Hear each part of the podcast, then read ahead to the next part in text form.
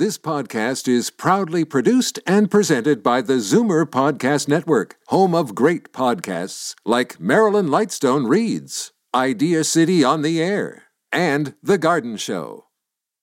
You're listening to an exclusive podcast of Fight Back on Zoomer Radio, heard weekdays from noon to one.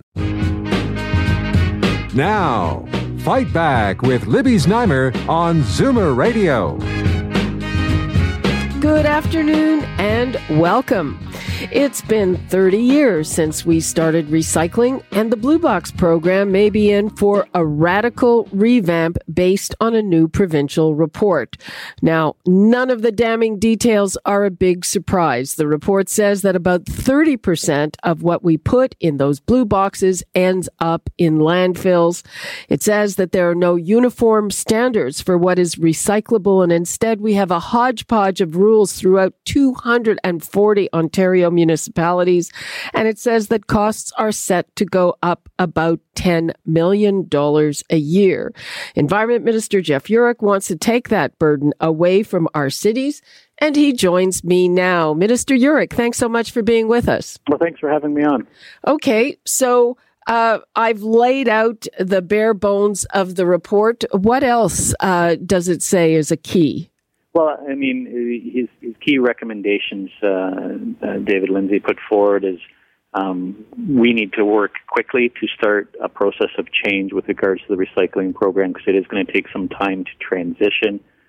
Um, we ensure to work towards having the producers responsible for the Blue Box program um, and make sure they're responsible for manage all the printed paper and packaging that they are supplying in Ontario to make sure that uh, uh, they're uh, being properly recycled or, um, you know, in any effect, I think this will uh, give incentive to the producers to start reducing the amount of uh, packaging they are putting on their product if, if they want to control the costs of the program. So we're looking forward to continue our review of Mr. Lindsay's report and, and trying to work forward to increase recycling uh, percentage, uh, go, uh, reducing from going to landfill, and at the same time, uh, uh, reducing costs for municipalities. Do you have a number on what it costs now uh, for the whole province? Uh, I, I, don't have a, a, concise number, but it's in the hundreds of millions of dollars uh, across the entire province. Um, the, uh, the, the the cost is set to start to rapidly increase uh, to municipalities at ten million dollars a year starting this year, and and, and that's not sustainable considering our diversion rates haven't improved and, and too much is still going into the landfill for the cost to shoot through the roof. And, and, and unfortunately, uh, if it becomes unaffordable, then you're going to see reductions in the Blue Box program. So this is a way to mitigate uh, the cost structure and improve the system at the same time. So, how much of the problem is that that the jurisdictions that usually take our recycling are, are getting stricter about what they will accept?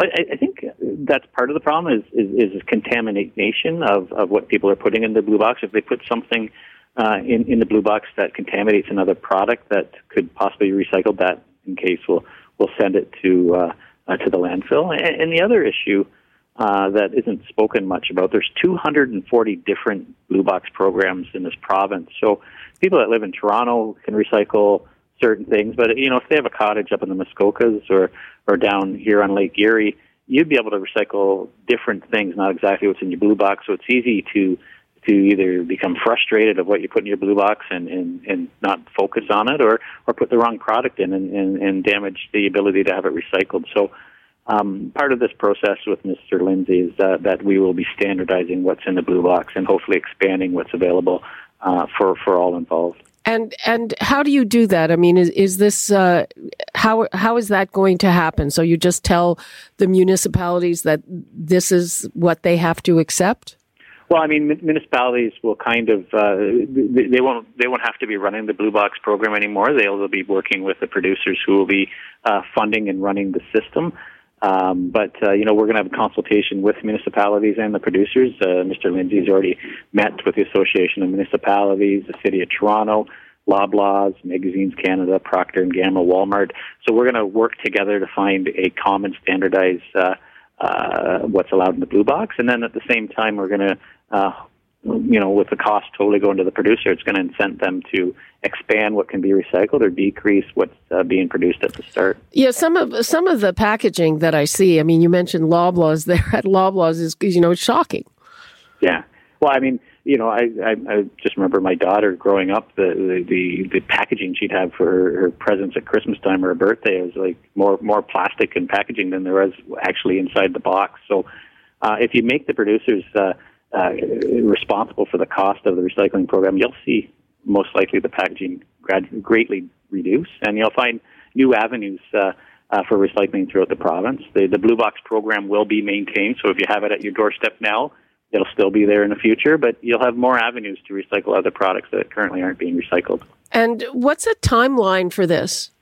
Well, that's what we're still looking at. Uh, David Lindsay did say uh, for his report to be five or six years to do a full transition, and that's to make sure we get the regulations right, to make sure the producers are ready to, to continue, and it's to make sure that people uh, having a blue box program at the door don't see a difference in the transition. That's one thing we don't want to do is decrease the, the service people are receiving now. We want to expand upon it, and, and in fact, this report will lead us to expanding more blue box programs through rural and northern Ontario and, and Indigenous communities. So um, we're going to make sure it, it's done well, and we'll have more to say next week once we finish going through this report and coming up with a plan forward. Okay. And uh, cost to taxpayers before I let you go?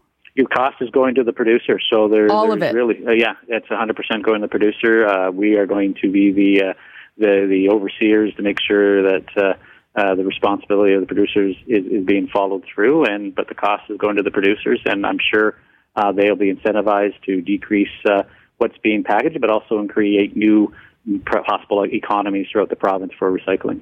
Okay, Jeff Yurek, Minister of the Environment. We're going to keep an eye on this. It's a frequent topic here. Thank you very Great. much for being with us. Thank you very much. Okay, let's uh, take a call from Bill in Toronto. Hi, Bill. Hi. I think when you said 30 years, you said it all, Libby. We've been doing this for 30 years. And I think 30 years ago, I had a summer job as a garbage man. So I kind of, I kind of been there. But we've been living a lie uh, city of Toronto, everything. They probably mailed me a ton of recyclable material to promote uh, the recycling. So the taxes, the manufacturers, they're going to be charged with it. They're going to pass the price on to me. So my taxes now, will my taxes for recycling, will they go down? You know, I went from two pickups a week back 30 years ago or 20 years ago now I get one pickup. I'm actually storing garbage, which kind of gets smelly, for two weeks. It's just, there's no end to this. We're not getting anything out of it. Well, I I would uh, disagree with that. I I think uh, you know th- that uh, putting the cost on the producers, it's uh, something that you would think that a quote progressive government would be in favor of. I know that advocates are in favor of it. And, you know, uh, people, before we take our next experts, I mean, some of the packaging is ridiculous. I've bought, you know, like a little kitchen implement tongs where literally there was so much packaging on it that I was not strong enough to cut through it with a scissors.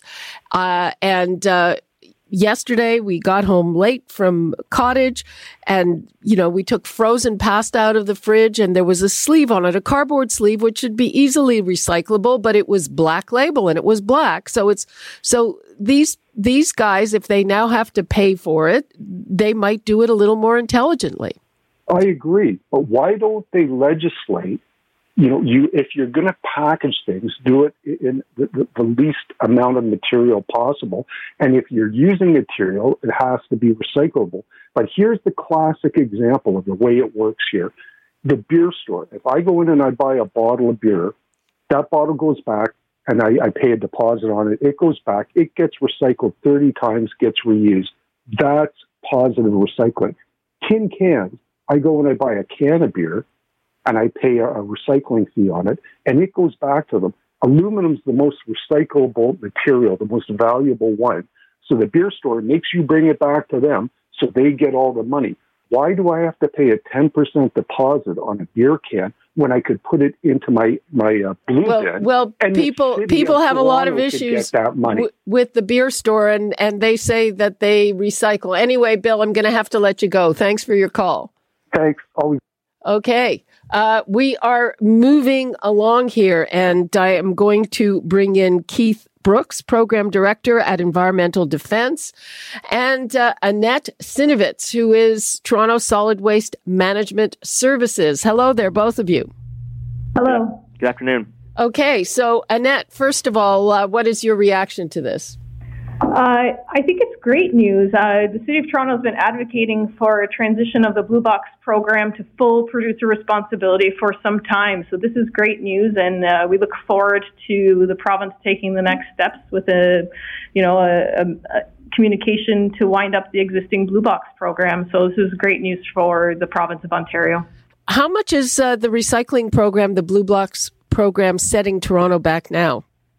Uh, it depends on the operating year. So basically, uh, municipalities have to um, submit costs to uh, the Resource Productivity and Recovery Association, uh, which are net costs. So basically, the costs to run the program offset by the costs of recyclables.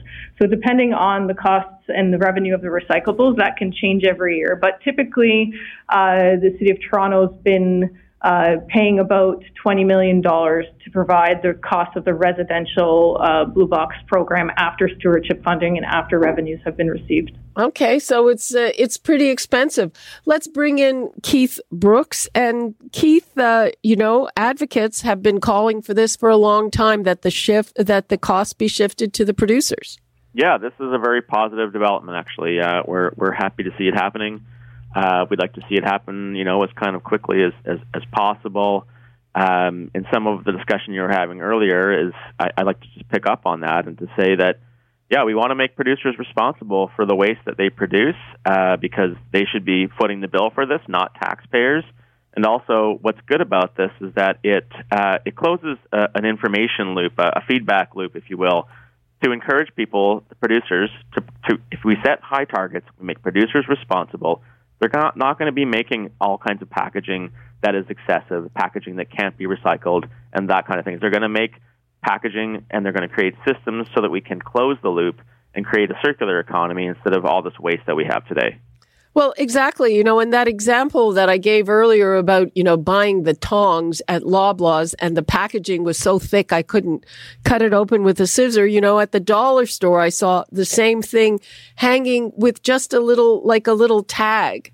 Right? Yeah, no, it's it's absurd. And and here's the, the I mean, we know now Canada and, and Ontario, we're failing on recycling, right? Nine percent of our plastic gets recycled, and across the province, less than 30% uh, of everything gets recycled. It's, it's, it's terrible. It needs to change.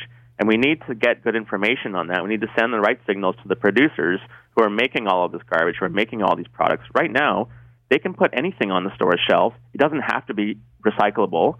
It doesn't have to be any certain size. There's no limit on what people can be selling. And it's not even those people that are making the products. It's not their responsibility to deal with these products after they've been, you know, sold and put on the store shelf and et cetera. So there's just no incentive for them to, to make things in thinking about waste reduction and thinking about recycling. And making them responsible will close that loop, though. Absolutely, I think you know making them pay is is, is going to do it. And Annette, you know, uh, Toronto, I think, had a good effort with the Waste Wizard, but even that, it's kind of hard to navigate. And you kind of, I know we're, I'm in the middle of dinner or something, and and I ask my husband, "Is this recyclable or is that recyclable?" And then we, you know, we have a conversation about who has to look it up. it's it's very confusing for people. Yeah, and we've definitely tried, uh, you know, to to make that as easy as possible for people. Um, we have the new Toronto Waste app or TO Waste app that's available now for for users to download. We have over 2,300 items available for users to search as well as we offer, you know, we constantly look at the data that's being input into that waste app so we can be adding items all the time. And that's, you know, you mentioned, uh, you know, that we don't have control. Municipalities don't have control over the items that are going onto the shelves, and it's it is challenging at times to keep up with uh, the new packaging materials and sources that are are being sold to consumers. So as much as we try to uh, you know, give out information and educate residents. That it's just uh, it, fast fast moving pace. Um, alternatively, there's also um, another challenge where you know some of the directions on some of that packaging can be confusing to residents. So, yeah, uh, no kidding. And and I think that you know the whole e-commerce thing is making things even worse. When you order something online, it comes in a lot of packaging. Yeah, absolutely. It's almost like, you know, the nested dolls, right? I have some pictures sometimes that I use in my presentations when I'm educating the public on, you know, it, you know, there's a box inside a box inside a box and then inside of there there's even like bubble bubble packaging to make sure that that item gets to the consumer in a in a format that's not, you know, damaged in any way. So, you know, ultimately that comes to the curb and and we need to deal with that as a municipality. So it's really starting to become very a lot of volume and the nature of packaging and the way it's changed over time has also shifted towards being more prevalent in plastics and lightweighting. So, you know, the same, uh, maybe our weights have gone down in diversion, but the volume and number of units having to be dealt with through this equipment and sortation uh, is, is also increasingly challenging. Keith Brooks, uh, the minister was talking about five or six years to transition. Does that sound good to you? Yeah, it looks like a, a, pretty reasonable timeline. I mean, we'd like to see things go as quickly as possible, um, but they've kind of outlined, you know, a number of steps that need to be taken um, to transition away from the responsibility being on municipalities to being on on producers. And you know, the reality is like the city of Toronto and other municipalities, they ha- they own recycling facilities.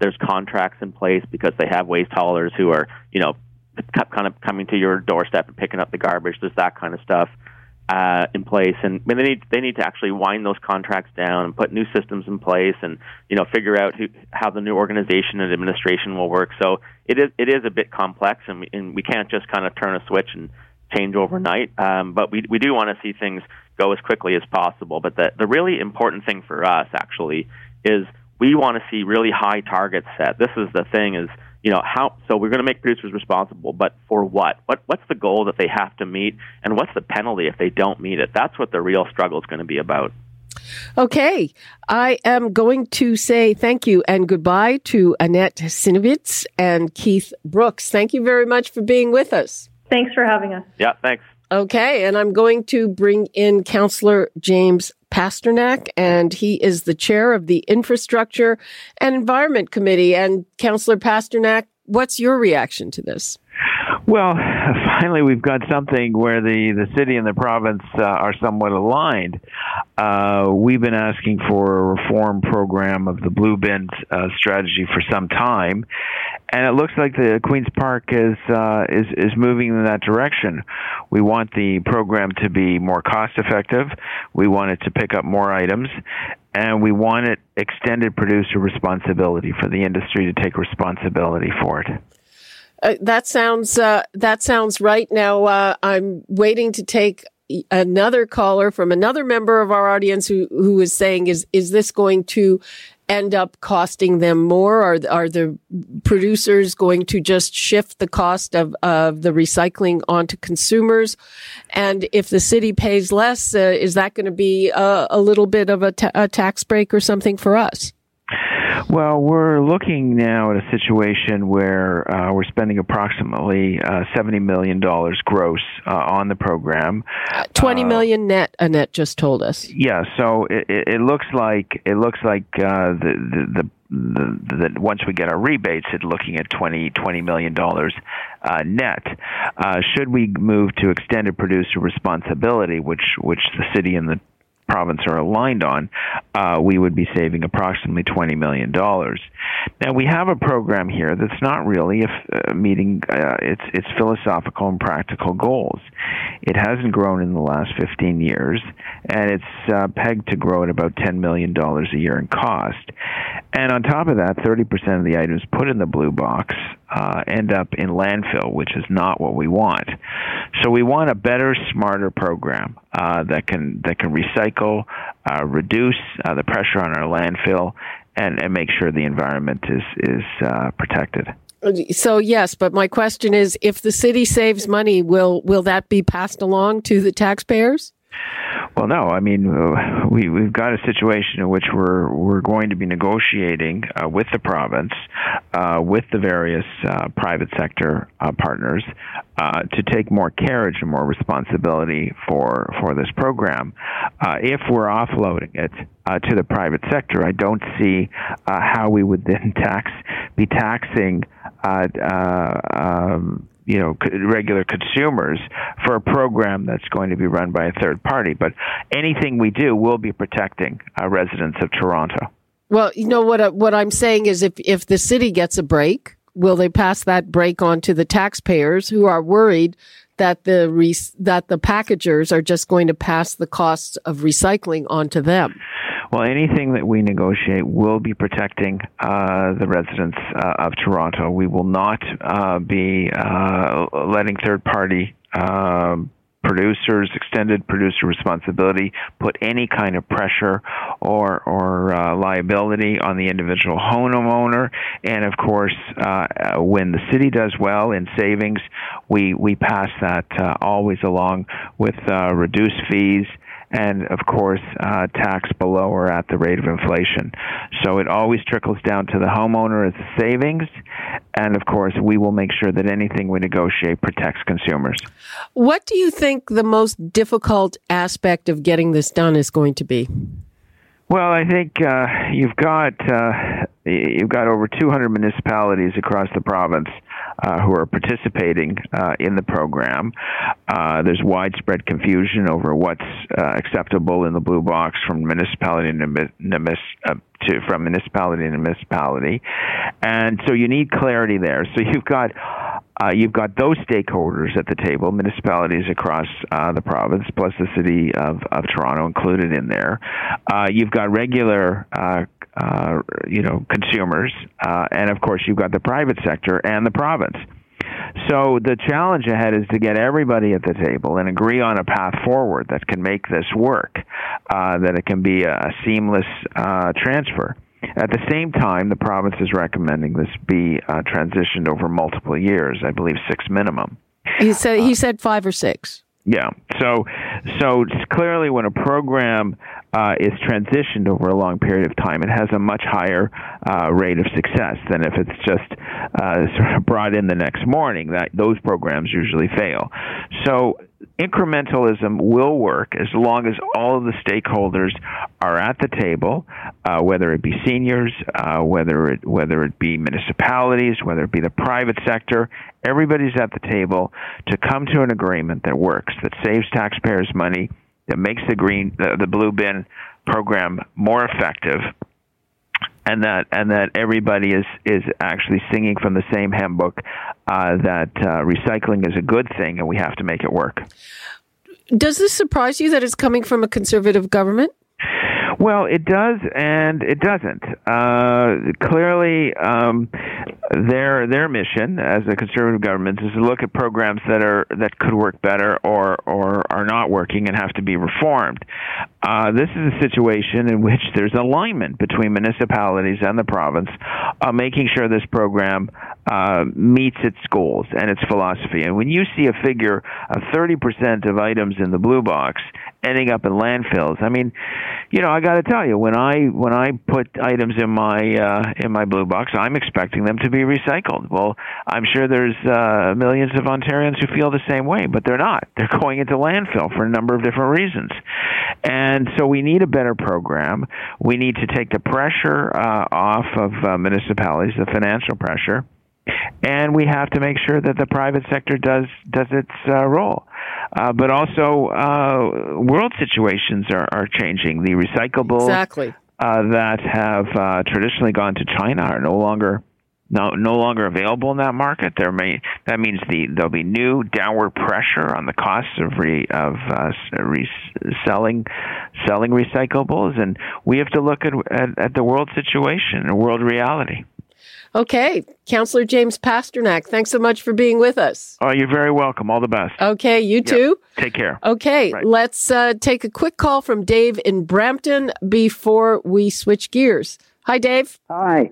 My feelings are, I, as a former businessman, if my costs go up, you pay for it. So what you're saying, you don't believe that uh, the the packagers won't pass the costs on to the consumer? No, they will pass the costs on to the consumers for sure. I can't see them doing anything else. Any business that operates as their costs go up, no matter how it is, they will pass it on to the consumer. So you are skeptical, let's say. I would say so.